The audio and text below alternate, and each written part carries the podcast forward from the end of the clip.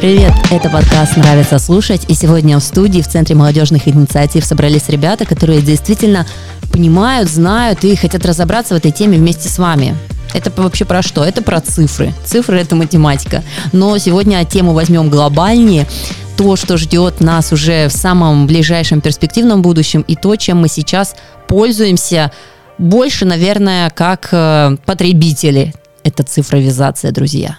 Да, все верно. Всем еще раз привет. Мы сегодня как раз-таки попытаемся поговорить о том, э, чего, наверное, молодой человек не представляет, без чего не представляет молодой человек сегодняшние, нынешние реалии, цифровизацию, гаджеты, как, зачем и почему. Тема сложная, чтобы разобраться, кто где вещает. Сегодня у нас четверо участников нашего подкаста. Давайте поздороваемся с каждым. Можно представиться. А, меня зовут Юля, и я обычно начинаю. Всем привет, меня зовут Даша, и я обычно эмоционирую. Э, ну, еще раз привет, меня зовут Жора, и я обычно докапываюсь. Меня зовут Вова, и обычно докапываются ко мне. Именно это мы будем делать сегодня с Вовой, который вкинул нам тему, и мы решили порассуждать. Буквально за несколько минут до начала записи мы начали разгонять, что такое цифровизация именно в сфере молодежи, чем она может быть полезна в этом подкасте. Мы бы хотели не просто пройтись по определениям и собрать какую-то статистику с этого мира, а понять, как можно сейчас использовать уже эти технологии себе во благо, в развитии бизнеса, себя и, быть может, вангую, какие-то полезные штуки взять на будущее, чтобы быть перспективными, востребованными. В общем, ну типа про возможности будущего. Давайте с самого начала. Цифровизация. Это вообще про что? Каждый для вас что понимает? Ну вот, на этом мы закончили подкаст. А, я с самого начала призналась, что я не про математику, что меня выгнали из школы за математику, поэтому сегодня я чисто такая подсадной. У Даши исповедь. Но, слушайте, 10 миллионов рабочих мест будет в ближайшем будущем именно в сфере цифровизации, цифровой экономики. Поэтому, Даша, соберись. Учу вспомни математику. катеты, параллелограммы, все, что можно, это, оказывается, нам будет нужно. Да, но если говорить о каких-то там предметных вещах касаемо цифры, цифровизации, я бы тут разделил такие две параллельных. А, это прям цифровизация в плане каких-то прогрессивных и высоких э, наук и технологий, как ты говоришь, там цифровая экономика, и цифровизация, в которых мы живем сейчас, которые окунулись в реалии, э, не по собственной воле, просто наступил век цифровизации, никто его не ожидал, не вообще не догадывался, что он будет, но все куда-то перешли в какую-то новую вселенную, где все данные автоматизируются, все э, нематериальное, все цифровое. И ну, все базы данных ушли туда, все знакомые, друзья, они тоже в каком-то облаке, и ты общаешься через расстояние с ними. И вот тут бы я, наверное, даже в нашем диалоге попытался бы разделить две вот этих параллели. Э, как цифровизацию принимают э, люди, которые живут повседневно в ней, ну, там, гаджеты, соцсети и так далее, и цифровизация в плане э, действительно полезных прикладных вещей для развития там той же самой экономики, ведения собственного бизнеса и получения из этого каких-то интересных инструментов для себя. Вов, давай вкинь нам информацию, что все так кричат? Цифровизация, нужно развиваться, нужно в это направление бурно шагать, хотя она, в принципе, у нас есть.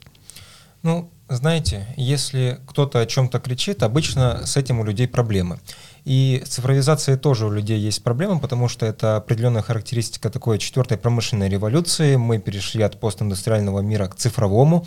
И сегодня мы э, видим определенную проблематику этой стези, когда личность человека становится цифровой. Мы переходим в цифровой мир, и, э, знаете, то, о чем я говорю всегда и часто выступая, мы эволюционировали не в тех условиях, в которых живем.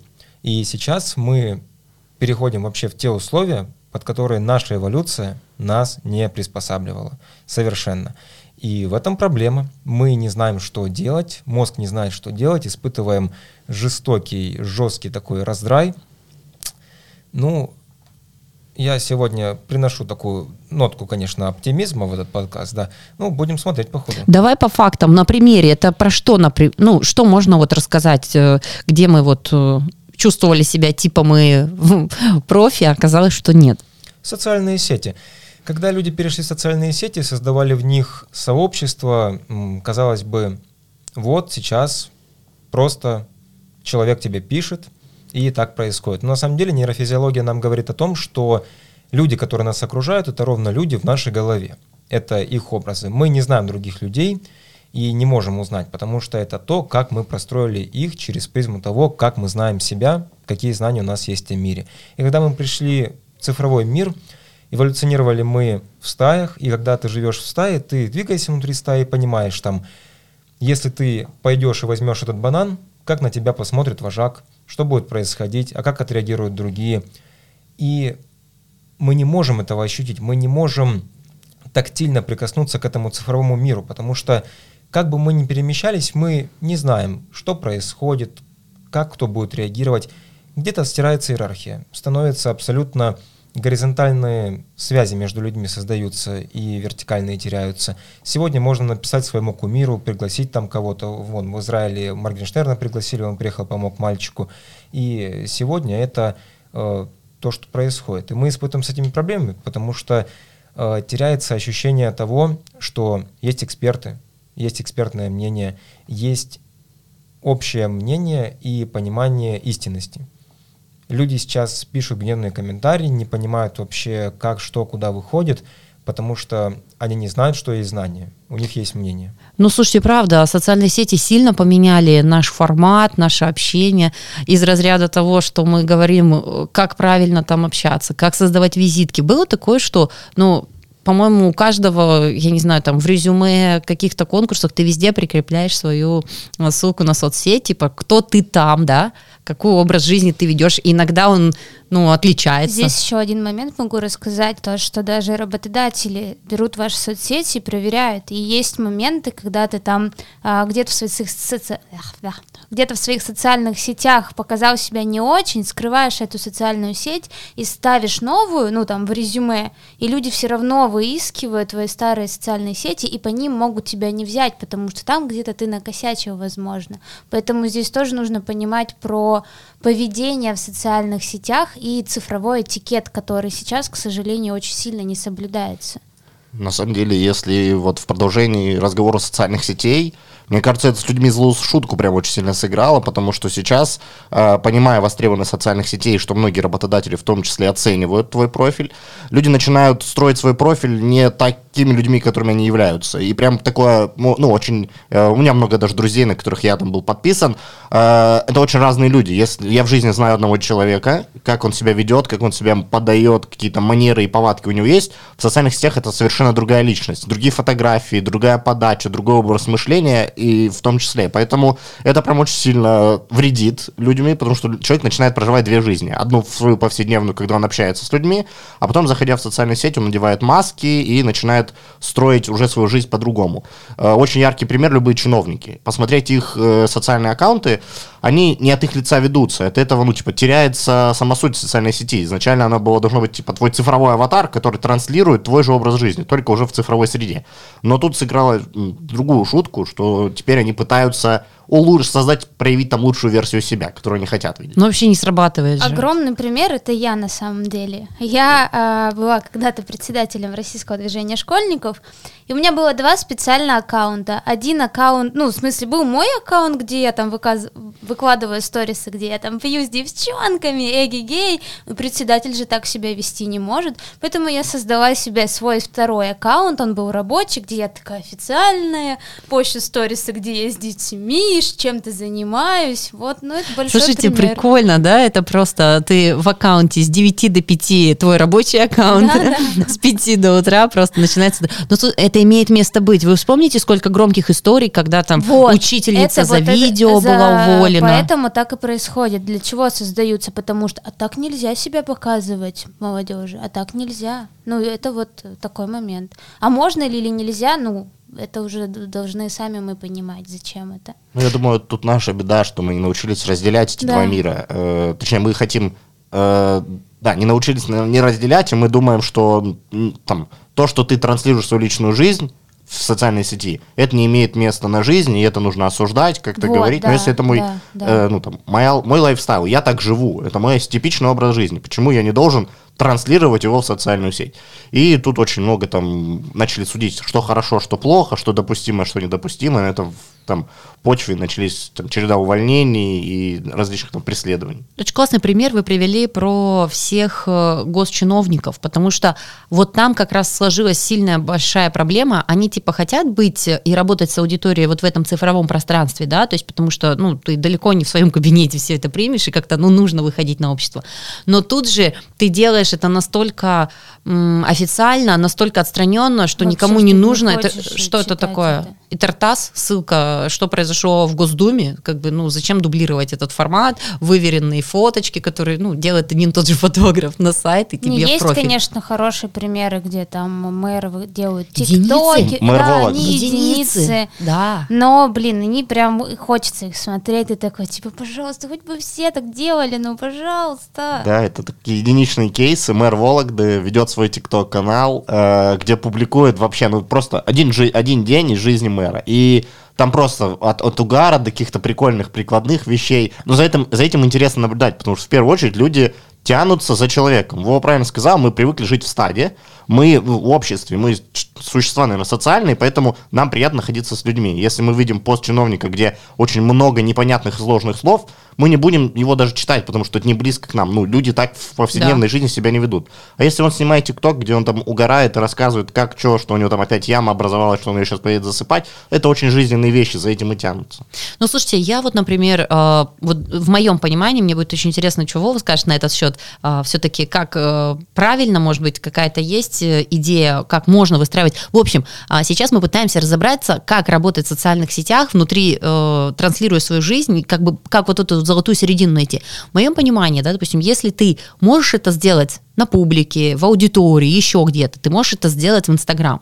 У меня, допустим, нету вообще видосов из ночных э, баров, все, что происходит после 11 и прочие вещи, не потому, что я, ну, меня кто-то наругает за это, а только потому, что я знаю, что там часть сектора аудитории, которая на меня подписана, я им такое бы видео в жизни никогда не показала, я бы не хотела встречаться с ними, ну, типа, например, там родители детей, которые со мной учатся. Ну, пойдемте в бар со мной, ну, как бы нет. А, И чисто из соображения, что бы ты делал, вот у меня трансляция идет, что бы вот ты делал вообще в своей реальной жизни э, для общества, да, что ты можешь рассказать.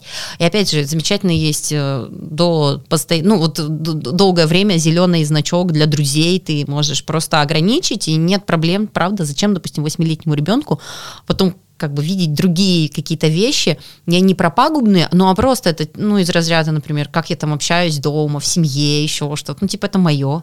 Вот. Вов, что скажешь вообще? Как, какая-то есть правильная тактика ведения, чтобы ты сохранял вот этот вот цифровой аватар, который создан для жизни вообще рабочей?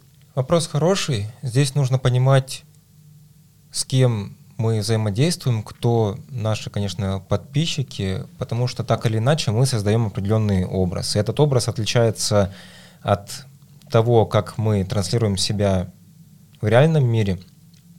И здесь, да, как раз инструменты того, чтобы показать кому-то одно, кому-то другое, и придумывается, чтобы разделить. Другой вопрос того, что это приводит к проблемам э, диссоциативных личностей, когда человек себя ведет в одной ситуации по одному, и в этой ситуации, надевая эту маску, он отрицает проблему другой ситуации. Такое возникает. Опа, тут уже стрессе. диагноз, тут уже все серьезно. Да, на самом деле это то, о чем говорит современная психология, психотерапия. И то, что нужно делать в социальных сетях, наверное, это быть таким, как ты есть. Людей привлекает, если мы говорим уже о том, как взаимодействовать, искренность. Люди любят искренность. Это как раз тот тренд, к которому переходят сейчас чиновники. И еще один хороший пример – это губернатор Ставропольского края с интересным именем Владимир Владимирович Владимиров. И этот человек довольно искренне все показывает, ведет свой аккаунт, говорит о проблемах, говорит о том, как их решать, и даже заливает видео, которые ему делают его подписчики, такие вот интересные. Мне кажется, это тот пример, когда мы безграмотно используем новые технологии. То есть из разряда человек привык отписывать, э, не знаю, пресс-релизы, еще какие-то вещи, да, и типа, ну, еще одна платформа, ну, тот же контент пошел. А нужно понимать, я вот помню еще года три назад на одной из конференций по медиа нам говорили, что кон- контент для ТикТока он вот делается для ТикТока. Он прямо вот по всем жанрам и снимается. Контент для Инстаграм, контент для Ютуб, контент, ну вообще для каждой соцсети. Нельзя снять одно и просто все размножить. Оно не сработает. А у нас так происходит. Ну вот именно в, ну, в чиновничьих кругах они сделают один пост и выкладывают во всех платформах, во всех аккаунтах. Одна история. Да мне кажется, это не только с чиновниками работает. Никто не хочет запариваться, делать для каждой платформы собственный контент. Это большой труд, работа, да. конечно конечно. Проще конечно. просто транслировать его и передавать дальше. Поэтому... Но мы же про чуть-чуть будущее, и мы все больше понимаем, насколько важно трудиться и заходить на все эти вещи, разбираться, потому что оно аукается, это аудитория, которая, ну, действительно там есть. Слушайте, а, ну, цифровизация, это вот первое, что приходит на ум, конечно же, соцсети. Поэтому мы задали такой разгон, да, по этой теме, в которой нужно уметь работать. Это отчасти, правда, как портфолио твоей жизни, да. твоей деятельности. А, в резюме ты напишешь, какие ты курсы закончил. А в соцсетях ты можешь показать, как ты эти курсы провел, обучение на этих курсах. Ну, как бы это будет живое подтверждение и рабочая модель, правда? Здесь как раз про искренность и про то, что ты делишься о том, как ты... На самом деле, и здесь момент монетизации рекламы тех курсов, в которых ты э, находишься, ты тоже рассказываешь. Вот я тоже сейчас же на мастерской э, новых медиа, и я специально когда поехала создавать телеграм-канал, потому что я долго противилась, где я буду это все выкладывать. Я его создала и начала выкладывать. Да, у меня небольш... ну, очень маленькая аудитория, но все равно мне там ставят лайки, пишут, говорят, круто, рассказывай, интересно, делись своей историей. И я прям каждый день делаю какой-то э, оно, не анонс, наоборот, как говорится, пост-релиз, пост когда рассказываешь о том, что прошло, рассказываешь, рассказываешь, и они такие, вау, классно, я тоже хочу. И вот здесь как раз момент того, что ты можешь рассказывать, где и что ты делаешь, и привлекает других людей на полезные, крутые дела. Мы решили, что наш подкаст будет про полезные да, вещи. Вот это первое. Разобраться, что это такое и как им пользоваться, если это, ну, не из разряда «я и моя кошечка». Если вот, я, я про животное причем сказала. Вот. То есть, ну, как бы, если это что-то там, сфера деятельности, общественная нагрузка, просто какая-то точка зрения, которую важно услышать, нужно научиться, как это делать. Ну, слушай же, мы когда-то научились есть палочками. Да. Ну, не все, до некоторых до сих пор это доходит с трудом, некоторые все равно предпочитают руки либо вилки, но да, к этому идет. Я же говорю, так получилось, что у нас мы внезапно оказались в этой индустрии цифровой, и со временем, наверное, да, должно быть там, пройти определенное количество времени, чтобы мы к этому приспособились и сумели правильно с этим как взаимодействовать и работать. У меня больше такой вопрос, э, ну, не как вопрос, а просто тезис, который, мне кажется, можно в дальнейшем попробовать разогнать, касаемо того, что рамки стерлись. Вова уже в начале своей речи сказал, что мы потеряли рамки, мы перестали ощущать, где мы находимся, оторвались от реальности. То же самое прошло с э, информацией. Мы сейчас каждую секунду, у нас под рукой есть гаджет, к которому есть доступ к неограниченному количеству информации. Раньше, вспомните, тот, кто обладал информацией, тот правил миром. Если я что-то знаю, а вы это не знаете, все, я ценнее вас. Сейчас у всех под рукой это огромное количество информации, нужно только правильно ее задать и просто изучить, уметь воспринимать ее. Но и рамки стерлись, и люди потеряли ценность этой информации. Ну, да, я на собственном примере. Я могу каждый вечер открывать, изучать какие-то статьи, интересные, научные факты, неважно. Любую интересную литературу, которая мне в дальнейшем будет как-то важна, я могу ее применить. Но я открываю YouTube и смотрю какие-нибудь нелепые видео. Э, если они спортивные, то более-менее, я хоть какой-то познавательный контент получаю. Могу просто залипать в вещи, которые мне никогда в жизни не пригодятся. Ну, ну и на это вот прям стерлись рамки, насколько важно уметь в этой цифровой среде получать от нее пользу, в первую очередь. О, это правда, это прям проблема. Мне вот кажется, ну, ты сейчас говоришь, э, раньше у кого была информация, тот там правил миром, а сейчас, мне кажется, кто быстрее узнает новую информацию, тот правит миром. Кто быстрее ее получил, кто быстрее выложил, того и лавры. Главное, чтобы она была правильной. Вот мы сегодня находимся это в мире точно. постправды, когда у нас как раз те грани, которые говорил Жора, они стираются между правдой и неправдой. Мы не знаем, что сейчас истина, что ложно, и это хорошо можно посмотреть на том, как начинался коронавирус, когда начались маски, потом вакцинация и так далее. Да, очень много фейков было во время короны. Безусловно. И хуже всего то, что люди в них верили, не имея навыка. А когда вот... вертолеты должны были распылять? Пор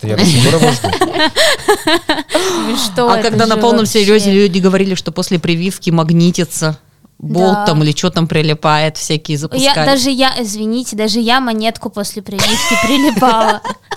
Я монетку вот так вот ставила. Вот они, ковид-диссиденты. Вот смотрите, э, это все фейк, как они формируются. Да, причем вот э, говорилось о том, что кто раньше владел информацией, да, то есть задавал тред, а сейчас все зависит от количества твоей аудитории. То есть ты можешь вкидывать туда что угодно, и она сразу же будет иметь место быть, потому что, ну, И сразу разнесется, сразу Абсолютно. Начнется сарафан, сразу начнут говорить, говорить все больше в Ну, массы, представьте, в массы. есть канал, который скажет а, научную, со всеми доводами, со всеми ссылками, информацию в тысяча подписчиков, да, и какой-то аккаунт, который там, я не знаю, там типа нетипичный, бла-бла-бла, очень много вариантов, да, там, я не знаю, там 5 миллионов. Какая Ну, информация захватит мир? Да, это вот тот же самый пример Даша там для своего, своей маленькой, там, какой-то небольшой аудитории вещает полезные вещи про мастерскую, что там круто, что там получила какие-то знания, и теперь он транслирует их своим подписчикам. Там.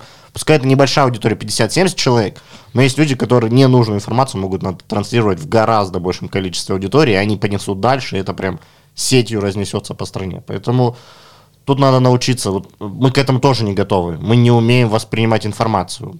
У нас не включается критическое мышление, и мы ее не фильтруем вообще. Ну, типа, люди не понимают, как фильтровать информацию, как понимать, что фейк это или не фейк, как разобраться. Вот у нас был момент, где мы э, разбирали фейки, очень крутая, классная лекция, и вот там показывали картинку, г- э, пакет пшена, и в ней мышь. И, и, типа говорят, вот в пакете пшена мышь. И мы начали разгонять, правда это или фейк. И дошли до того, что, ну, оказывается, когда засыпают пшено, там такое ситица есть, и туда мыши никак не попадут.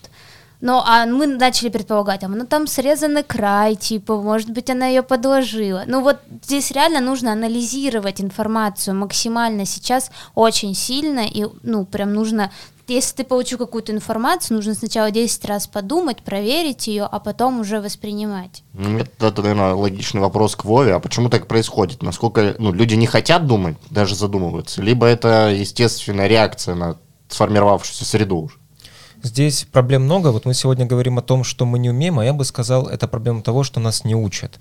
Ведь сегодня м, гаджеты, такие бэбиситеры становятся, когда родители просто дают их детям для того, чтобы они сидели. И они с ними становятся ближе, проводят времени больше намного, чем с родителями. И становятся к ним ближе. А далее можно а, говорить о проблеме того, что наш мозг эволюционно задан так, чтобы потреблять меньшее количество энергии. И он и так потребляет 20% от того, что поступает нам в организм. А представьте, как вообще произошел такой взрыв ТикТока, как он к нам пришел. Это ведь определенный феномен. И мы видим определенную эскалацию примитивного контента, когда мы э, сдвигаемся все более к простому и простому. И почему это происходит? Потому что мозг ищет простое и побеждает э, в этой гонке, потому что человек и внимание человека становится продуктом, который продают в социальных сетях, и как раз побеждает более примитивный контент. И человек к этому склонен. Ну а далее уже и мышление примитизируется. Это то, что мы можем видеть на э, тестах Торренса по креативности. За последние 50 лет там было изучено более 300 тысяч э, данных. Креативность снижается, снижается уровень мышления. Ну, здесь уйма проблем. Я думаю, даже нескольких подкастов не хватит, чтобы их описать. Я бы хотела вкинуть риторический вопрос э, и нам, и нашим слушателям. А, Я его, конечно же, копернула с одной встречи интересных, из интересных людей, э, и там рассуждалось такие вещи. Слушайте, а, очень много гаджетов, которые облегчают нашу жизнь. Очень много из разряда уже даже блокноты, напоминалки, а, будильники, которые мотивируют тебя пить воду. То есть очень а, сильно все гаджеты работают на то, чтобы твоя жизнь стала легче, чтобы у тебя освободилось время, чтобы ты максимально продук... Для чего мы освобождаем это время? Мы реально очень много времени выделяем и заполняем его э, легким развлекательным контентом. А, Это первая причина, куда мы это тратим, потому что времени действительно становится больше, чем нам нужно иногда. Я не говорю про очень сильно продуктивных людей, у которых все расписано, но это единицы по-честному, да, то есть масса в основном, у него много времени, если у тебя нечем заняться. Вот я помню в школе, когда у меня было четыре кружка, а, и мама мне всегда всегда говорила, я была отличницей при этом, мама говорила, чем больше у тебя занятий, тем продуктивнее ты проводишь время, потому что у тебя сейчас есть на уроке два часа. Если ты их не сделаешь, тебе не будут сделаны уроки. Когда в 10 классе я взяла все в свои руки, у меня не было кружков, а, и у меня появилось очень много времени, но я не успевала делать уроки. Вот, вот этот парадокс со временем, для чего? Вот вы как думаете, для чего нам сейчас в жизни можно использовать или нужно использовать вот это свободное время? Нам трудно оставаться роботами, чтобы вот так продуктивно работать. Сто процентов, чтобы посмотреть видео с котятами на Ютубе. Вот, ну, сто процентов. Два часа ТикТока. Только для этого освобождаю свое время. По чтобы... Доза дофамина, вообще, так, которую каждый день мы потребляем, которые...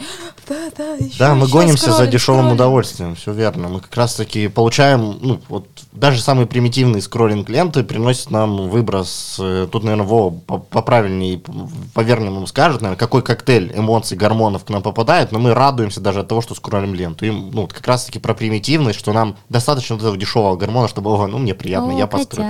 А из- из-за этого Даша и заводит э, свою маленькую там фан-базу, которая плакаты рисует Даша вперед на мастерской, тоже для того, чтобы, наверное, хапать тот же самый там дофамин, э, что она не одна, она с кем-то делится, она полезная кому-то. Вот Именно для этого, наверное, э, мы там пытаемся как-то освободить свое время к разговору перед тем, как ехать сюда на подкаст.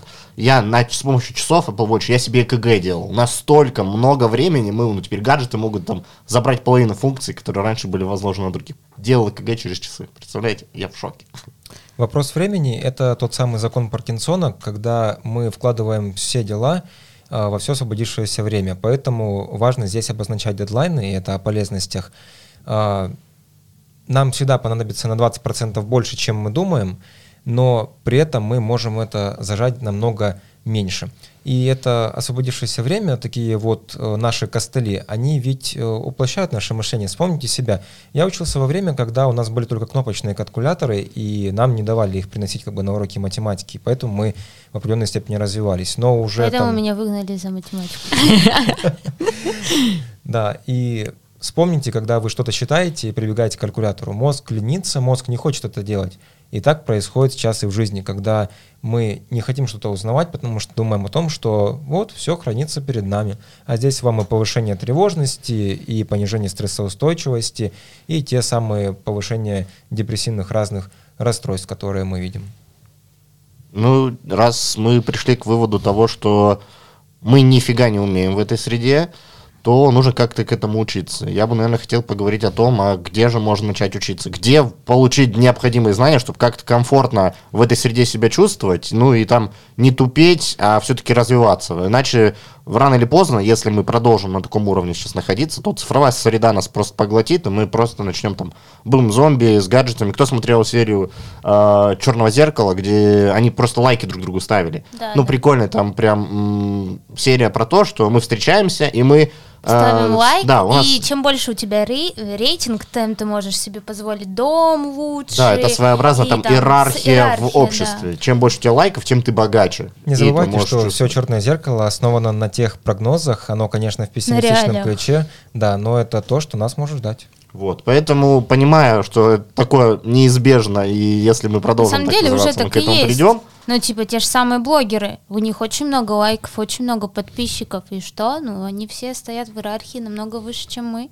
Тогда надо предложить альтернативу.